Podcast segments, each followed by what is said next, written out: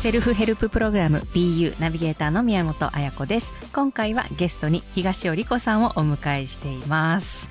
え引き続きよろしくお願いします。お願いし BU はもうセルフヘルプまあ、うん。自分の、まあ、心を自分でまず整えていこうという、うん。私みたいな豆腐メンタルをお持ちの方がいらっしゃったら 一緒にやっていこうよみたいな感じで始まったんですけど、そうだっなんかやっぱりこう、リコさんのこう、すご私は本当すごいなと思うのはやっぱ精神性の強さだと思うんですよね。けねまあそれはもうもちろん、あの、プねロゴルファーとしてのゴルフから学んだこともすごく多かったというお話もありましたけれども、うんやっぱり芸能界でのね、うん。あの、荒波というのも、最近 あるじゃないね、ですか。昨今ね、大変だよね、多いですよね。なんか多くの人からこううん。ジャッジメントを受ける立場でもあると思うんですけれども、で、リコさんのことだけだったらまだしも、ややっぱりご家族のことだったりとかっていうのは、まあ私の場合家族から、家族で旦那から迷惑を被ることが多いんだけどね。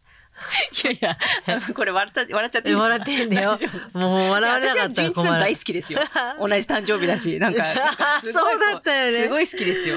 そう、ん同じ誕生日な大好のになんでこんなに違うの？きいやいや、もう、でもね、旦那ね、旦那けどっ、てる感じがする。え嘘だけどね、ルー大柴さんも同じ誕生日で、それで旦那が、それもね、同じ年なの。ルーさんと同じなんですかそうそう。そう。それで、俺なんか同じように、なんかなんとなく一緒な気がする空気感じるってさ、たまに言うんだよね、旦那もね。いや、でも私、石田純一さんと同じ、自分、自分ではなんか、持ってるものが同じだなって感じ。全然違うよいや、アウトプットの表仕方が違うだけでコアがなんか勝手に。いやいや、ぜコアも違うし、アウトプップも 違う。本当に困ったば、困ったばっかりだよ。まあ、でもなんか家族のことをいろいろ言われたりとかするっ落ち込む、もう自分が言われること以上に落ち込みますそうだね。ねたいや、けど、しょうがないじゃん。いや、ど、どうしてそのしょうがないじゃんって思えるんですか？あの、いや、まあしょうがないですよ。だからといって何かができるわけじゃないんですけど、そうだよね。なんかそういう気持ちの切り替え方とか、どのようにその、整理をつけてるのかなっていう、具体的にちょっと 教えてほしいなって思いまして。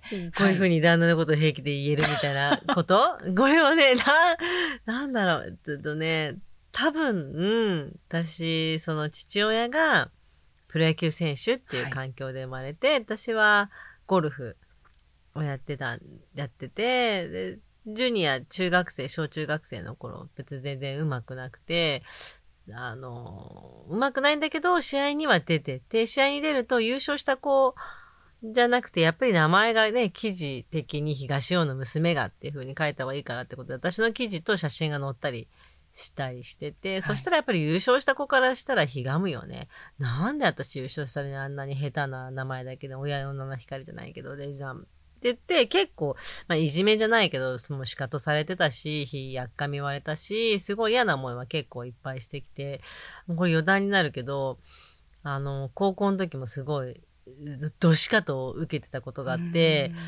で、20年後ぐらいの同窓会で、その人たちいて、私も声かければよかったんだけど、かけられずに、はい。その人たちもからも声かけられずに続いてて、あ、やっぱりそうだよなと思ったら、後から、その同窓会の後から、Facebook 何かでこう連絡来て、自分は高校時代のこことをこの前謝りたかったけど、あの、やっぱり勇気が出ずに謝れなかったから、今ね、こうやって書いてるっていう風に連絡が来たの。へえ。で、そこで、あ、そうだよね。やっぱり私すごい、まあ、いじめられてたよね、じゃし あ、仕方されてたよね、私。ハンコを押された感じで、そうそうそう仕方をしてましたっていう。そう、そうそう。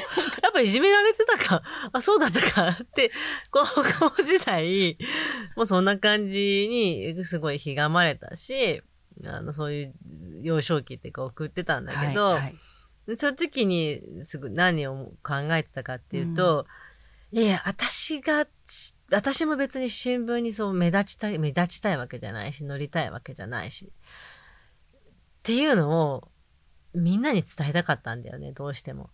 で、伝えたいけど伝えられないし。じゃあ、じゃあ、例えばじゃあ新聞書いてる新聞記者さん、新聞社さんに書かないでって言えるかって言えないし。え、えどうすることもできないじゃん。いじめられるだけみたいな。別に私、自分が好きで、この下手なわけじゃないけど、おね、あの、の新聞記事とか載せてもらってるわけじゃないんだけどな、とか思って。けど、じゃあ何ができるかなって考えたら、ああ、じゃあ実力をつけて、自分の実力で、えー記事になって、人から文句言われないような実力をつければ言われないんだなってのを思ったわけ。中学ぐらいの時に。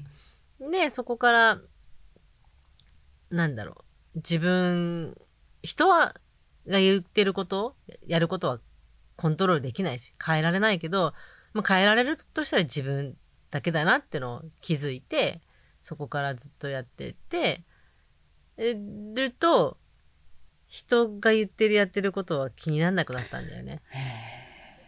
な、で、自分が正しい、自分のやりたいことをや、信じてやってると、まあ、近い人とかは分かってくるし、はい。そのうち分かってくれる人はいるし、それが少しずつ増えたらいいなと思うけど、増えなくても、だからって自分の、うん、価値が下がるわけでも上がるわけでもないし、自分がどう変わる、評価が変わるわけでも、まあ評価はまあ他人から見られるから変わるかもしれないけど、自分の中の自分は変わらない？人からどう見られようが？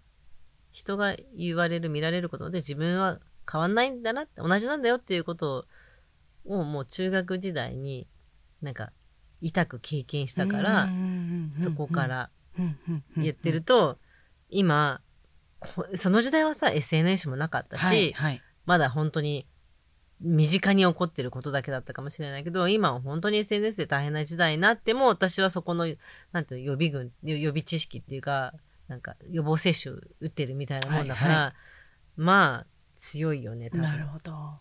そういうことに関して、うん旦那さんとかとお話しすることってあるんですか？そういう。え？どういうこと？なんであんたはそんなにふらついてんの？違う違う違う違う違う。違う違う 違う。なんで人の言うことも約束を守れないのって話？それじゃなくて。あそういうことじゃなくて？そこじゃなくて、まあ、それはまあ、あの、夫婦の会話なんですよ。あ、そう。それそれはね、それは言うけどね。えーじゃ、言うんだ。なんでちゃんとこういうできないのってのは言うけどね。まあ、それはそれで相手も聞かないよね。聞かない旦那も聞かないまあ強いメンタルを持ってんのかもしれないけど、ごめん、そこじゃなかったね、話は。えそうじゃなくて。いや少しは聞いたらいいのにね。そういう、なんかね、いや、すごいなと思ったのが、いや、なんかお二人と一緒にこう、おお出かけした時に、なんか帰りに、やっぱり、わーってなるわけですよ。写真撮ってくださいって、あの、リコさんと十一さんって目立つじゃないですか。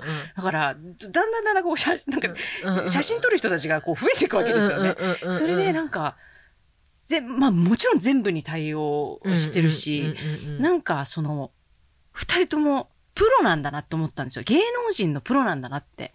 なんかか、あの、そ、そこでも思ったし、あとなんか、そう？なんかこう、リコさんに私が、ちょっと、ちょっと、まあ気を使って、あ、こういうことは言わない方がいいですかね？見せない方がいいですかね？みたいなことをな何かのあれで話したときに、いうん。やね、あやこちゃんね、うん。もうね、もう隠してるもんなんかないからって、リコさんが言ったんですよ。うん。だから、あ、なんかもう、すごい覚悟なんだなって、二人ともが芸能人としての何かを隠して何かを言わなくてとかいう、あそういう段階じゃなくて。プロとしているんだなっていうのが、あめっちゃなんかこう見えた瞬間が何度もあってあ、二人ともなんか、ー。それはまあシェアしてるかどうかわかんないんですけど、うん。家庭の中で。うんうんなんかそういう話ってしたことあります？うん。ないね。ないですか？なんか、ジャッジメントってこうだよねとか、あー。まあし、ああ表像的な、例えば写真撮られたとか、そういうことの話とかよりかは、なんか、芸能人として、プロとしているためにはこう、こうだよねみたいな話って。だね、そう、話はしてないけど、うん、私もう、ん、そのファンの方へのサインとかは、そのプロゴルファー、自分で言ったら変なんだけど、今すごい女子プロ人気あって、ラウンド終わったらすごい行列、マッチでラサインするっていうのは普通なんだけど、あの、それって私から始まったんだって、私が始めたんだって、私、それまでは、あんまサインとかしてなかったんだって。だけど、私は、サインしてほしいって言われる方に、あ、じゃあしますよって言ってやって、すると、人がたくさん来るから、あ、じゃあ並んでくださいって言って並んで、ずっと、並んでもらうと本当1時間ぐらいとかなっちゃうから、そ、その辺でじゃあ、ごめんなさいってとこ作ってくださいみたいな感じでやってたんだけど、それが今の LPGA でそうやって選手たち、もうラウンド終わったらペン持ってサインしていけっていうのを習ってんだったけど、結構やる方だったんだけど、うちの旦那を見たらそれ以上なんだよね。すごいね。純一さんってやっぱ。あのねどうかなって思うけど、子供がいても子供はそれがちっちゃなさ、自分の2、3歳の子供を放置しててもずっと写真撮ってるみたいな。どっちを優先するって言ったら、もうどっちなのかなっていうのは、ちょっとそれは優先順位が私は、時と場合で変えた方がいいんじゃないと思うところはあるけど、リコさん以上なんですね。そうなの、そうなの、そこはね。ね、私、てそういう、純一さんなりの美学とか哲学ね、があの人はあるんだろう。好きなんですよね。え、同じ誕生日だから いや、いや、私はもうちょっと時と場合を考えてもいいんじゃないのっていうふうに、まあこれはなんか奥さん、いや、ありますよね。子供母親的な。いっぱいね、わちゃわちゃしてるからね。いろんなことがあるからね。子供二人で出かけて子供を放置してやってるみたいなさ。で、息子子供から、息子からなんかまたパパが30分放置されたみたいな話を聞いて、何やってんのって思うけど、まあまあまあそういうあれなのかなと思って、まあ二人で出かけさせたらそれはまあ、それを、まあね、ち向こうの責任だから私は口出すとこじゃないなとは思うから。それで用事が、なんか、やれ、やりたい、やらなきゃいけないことができなかったってことも結構ある。あるよ、ね。しょっちゅうある。あただよ。もうそこにももう腹も立てなくなってるし、もう自分のコントロール範疇をかえ、あの、超えたものに対しては、あまりこう、自分の心のバダー、なんでね、邪魔させないようにしなってるかも。なるほどね。自分の、境界線みたいなのがちゃんとこう、あるんですもうここはもうここまで。私が考えるとかここまで。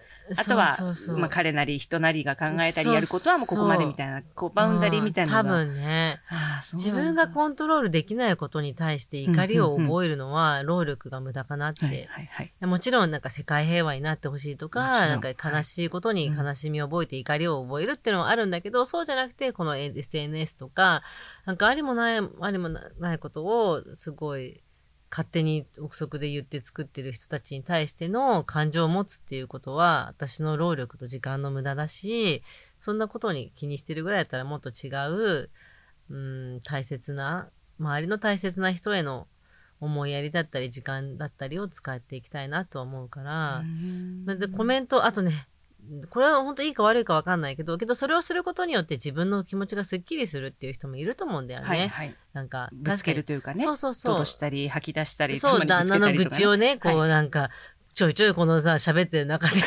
放り込んでることによって、私だってもしかしてストレス発散をしてること、してるかもしれないわけじゃん。だそういうね、とこができない人にとって、なんかその書き込みをするっていうことがすごく必要なことっていう人もいるかもしれないから、私はブログとかインスタのコメント欄を一切絶対閉めてないの。ずーっと。だから別に私のコメント欄を書くことによって私は何もエフェクトされないから、どんどん使ってもらっ、て、それは、もしそれによって、その人たちが、なんか、私の個人の意見では悪口を書くことで、えープラスになることは一つもないし、ネガティブな感情が増えて、負の連鎖になるからいいことだと思わないけど、もしその人がその時点でいいと思ってやってることでも少しでもってんだったらと思ってコメント欄は掲載してないかな。そう。けどそれは私のコントロール外だから、そこに、えっ、と、うん、あまり私のコントロール、気持ちは浮き沈みはしない。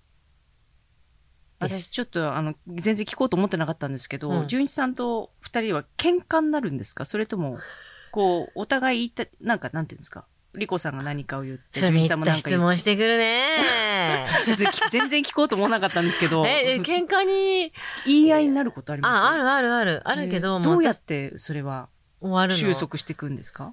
もう私めんどくさいから私終わるかな。あの、向こうがこう上がってくると私冷静になるタイプ。あはいはい。つまらないよね、喧嘩してる人ってさ。うん。こう、エクス、二人でエキサイトしていくから喧嘩って盛り上がるのにさ、一人が盛り上がってるの、一人がどんどん冷静になったらさ、盛り上がる方もなんかさ、やりがいがないっていうかね。なくなる感じで終わるかな。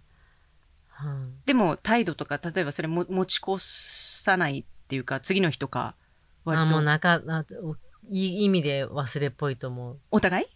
うん、そうだね。んまあ、それはそ昨日のことは昨日のこと。うんうんまあ、今昨日はまた新しい違う日だっていう。けど、ネチネチ言うときはネチネチ私言うけど、根に持つときは根に持つけど、そんななんか、普段のこととかは、持ち越したりはしないように。うんあとで喧嘩するとか、重要、喧嘩するときの私のポイントは、ぜ夜しないこと。夜はね、確かに。あ話を何かしたいんだったら、なんか喧嘩したいのか話を、話し合いをしたいかによるよね。なんか喧嘩したい時は夜すればいいと思うんだけど、なんか効率的な話、解決を、解決策を見つけたい時は、やっぱり朝の、それも天気いい日、はい。曇りの日じゃなくて、まあね、どよんとしてるとなんか気分もうつうつとしてきますよね。そうそうそう。だからうん本当に、あとあと一晩寝かす。喧嘩するとき。本当なんか、物事解決したいときは、一晩自分でその議題を寝かせて、寝ながら考えて、こう言って言ってみようとかって、これを言いたいなって思うことを一晩寝かすと、うん翌朝には言いたいことが半減してたりするから。言わなくて済んだり、けど本当解決策を見つけなきゃいけないときは、天気のいい昼、絶対日が出てる時に話した方がいい方向に向かう気がする。でも一貫してますよね。それはまあその妊活だったりとかもそうだし、うん。一回そのまあ、受け止めて分析して、あ、そで、そこで終わるんじゃなくて、まあ否定して終わるんじゃなくてじゃあどうするの？そうだね。何がしたかったの？っていうところに持ってってからですね。それ大切だよね、やっぱりね。それしてからは話し合うとか、うんうん、まあそう自分の中でね、一回それをいかにこう早く。う、うん、よくさ、みんなやっぱり書き出したらよくわかるとかっていうのは、やっぱ書くことも、その、いいこと悪いこと、一つのことに対してね、書いてみるのも本当にいいと思うし。それがリコさんのこの自分と対話する時間というか。そうだでね。すね。自分と、やっぱね、一一晩寝かすかな。なんか大切なこと絶対。決めないそこのうん場でね。うん怒りの感情があったりとかじゃなくてねそうそうそうそうそう。ええ気づいた時にやっぱり言っちゃうと、うんなんかさ、感情が入ってるから、はい感情だけで物事を話すんじゃなくて、けど子供に対してもそうだよね。なんか、感情で子供に対、なんか接するのって良くないと思わない？いやーどう、どうしたらいいのかな？ちょっと待って。どうし、そう、どうしてるかな？なあの、あの、でも言っちゃいます、私。感情は言う、えそのまま、うん、うん。なんかパッと怒っちゃう時もいっぱいあるんですよ。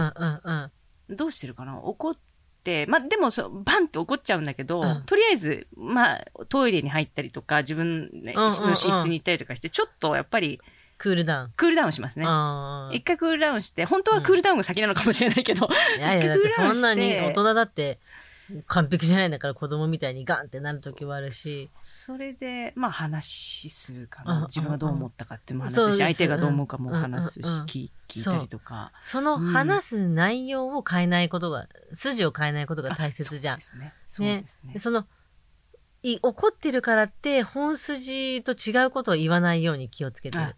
そっか。なんか浮き沈みで。なんか、ずれてきますもんね。そうで、ね、怒りとかの感情に任せると全然違うこと言いますよね。そうそうそうそう。めちゃくちゃなこと言いますよね。うん、それをしないように気をつけたりするかなら、ワンクッションっていうか、あと、眠、私寝るのが大好きだから眠いと、なんか子供に頼まれてもめんどくさくてやらないうんうん。くなったりするから、そう、歯磨きチェックして、でも眠いから自分でやってて、ってね。なりますよね。言うから、そねそれを、そういうのをなるべく減らすようにはしてる。でもなんかすごい、い自分もこう、セルフヘルプのこう実践をずっとしてる時にして,し、しているんですけど、うんあのーいつもこう、あ、なんで怒ってしまったんだろうってすごい罪悪感とかあったんですよ、いろんな。でも、子供、例えばバンと怒ったとしても、うんうんうんその自分の子供に対してもメリットがあるっていうのが見えるようになった。うん、ですね自分のトレーニングで。でそうすると、あの、まあ、罪罪そう罪悪感も今ないんですけど、うん、そプラスそ、そんなにこう、バンとなることがなくなったっていうか。メリットが見えたんですよ、自分の子供が。うんうんうんうんだから、さっきの話みたいに、その、純一さんが、うん。まあ、リ太郎くんをうん。30分ほったらかすうん。ことがあったとしても、うん。リ太郎くんには、それなりのメリットがあるっていうかね。そうそうそう。それによって、まあ、リコさんと会話が増えたりとか、うんうんうんなんか自分で新しい遊びをしたり始めたりとか、なんかお父さんのことをそこまで、なんかここなんていうの、美化しないとかね、わかんないけど、うんうんうんいろんなメリットがあるってことが見えてくると、うんなんか落ち着くっていうか、そうそうそう怒りがね。そう、そういうなんかことが。そう、自分のやり方と違うことを否定しないようにする。うんうんうんそうだね。そうそうそうそうそう。ねえ、うんまあ、本当に、まあ、人生って修行ですよね。修行とか、トレーニングですね。トレーニングの日々。トレーニングの毎日ですね。そうフィジカルもメンタルもや。あのーぜ、絶対、で、精進して毎日行きたいなと思うし、はい最近、これ私、初めて言うことはいはい。のあれで、こさ心がけてるのが、毎日一つの努力と一つの我慢をしようって思うの。何か。で、それを子供と寝る前に、今日一つの努力と一つの我慢とか、もちろん子供と今日楽しかったこと何今日悲しかったこと何、いみたいな話をするんだけど、必ず自分の生活の中で何か一つ努力することと、一つ何か我慢することを入れていきたいなと思っへて、え。やっていこうと思ってる最近かな。へえ。そう子供たちと一緒にですかそうもうもうすごい。子供たちにさ、ね聞くとさ、うんじゃあママはって絶対言われるからさ、えっと、今日の努力はですねって。まあ、ちっちゃいことですよね。日常生活のその大きいことじゃなくてってことですね。そうええっ、と、今日の我慢は、唐揚げを1個減らしましたみたいなさ、うんうんうんそんな我慢でも、なんでもいいんだけど、その積み重ねとかそれを気にすることで、いい自分になっていけるんじゃないかなと思って、それで、社会も良くなっていくんじゃないかなとか、で社会が良くなると、へ世界も良くなっていくんじゃないかなってのは思ってつながるかなって。ね自分からですもんね。そうそうそう。自分からですもんね。相手じゃないですもんね。そうそうそうね。リコさんのこの根性のこの人生のそのテテーマというか役割みたいなって何だと思いますか、あのー笑顔を増やしたい。うんたくさんの笑顔を増やしたいなって思うから、あのね、横、笑顔をひんって笑われると、どうして、なんかね、今、会話、話してるから見えないかもしれないけど、笑顔を、で、伝染する、映って伝わっていくものだと思うから、私の理論によると、一人が隣の人を笑わして、隣の人がその隣の人を笑わすと、世界中が笑顔になっていくと思うんだよね。だから笑顔に溢れる世界であってほしいなと思うから、あとなんか、たくさんの愛を注いでいいけいく？本当におこがましいけど、マザー・テレサみたいな、なんか愛を注げる人になりたいなって思います。まあ、度量が違います え、なんで？じゃあ本当にマザー・テレサをここで出すのはおこがましい。本当出しちゃいけないけども、みたいな愛ある人に、を目指して、進ん、なんか一日一日過ごしたいなと思ってます。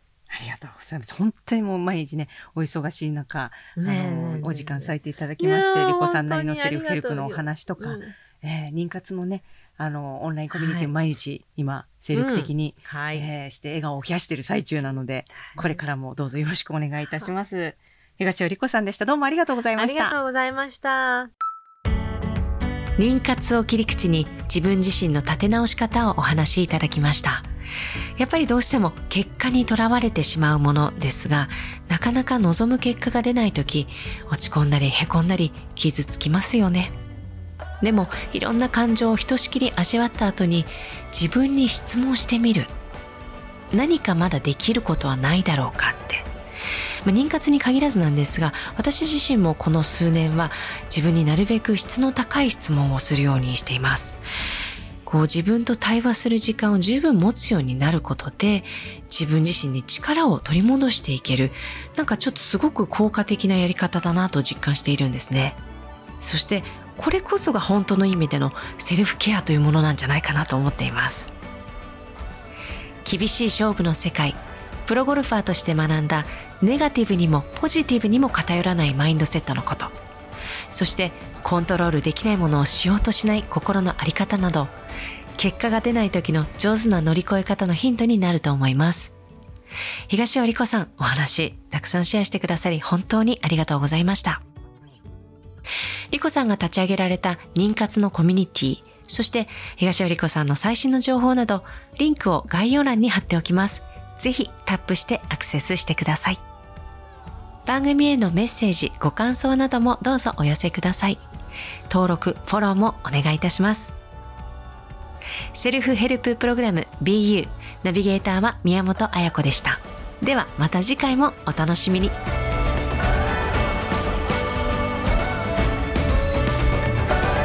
This BU podcast was produced by me and my director, Yoko Tada. Special thanks to my dear friend, Riko Higashio, a professional golfer and also the president of Ninkatsu Kenkyu Kai.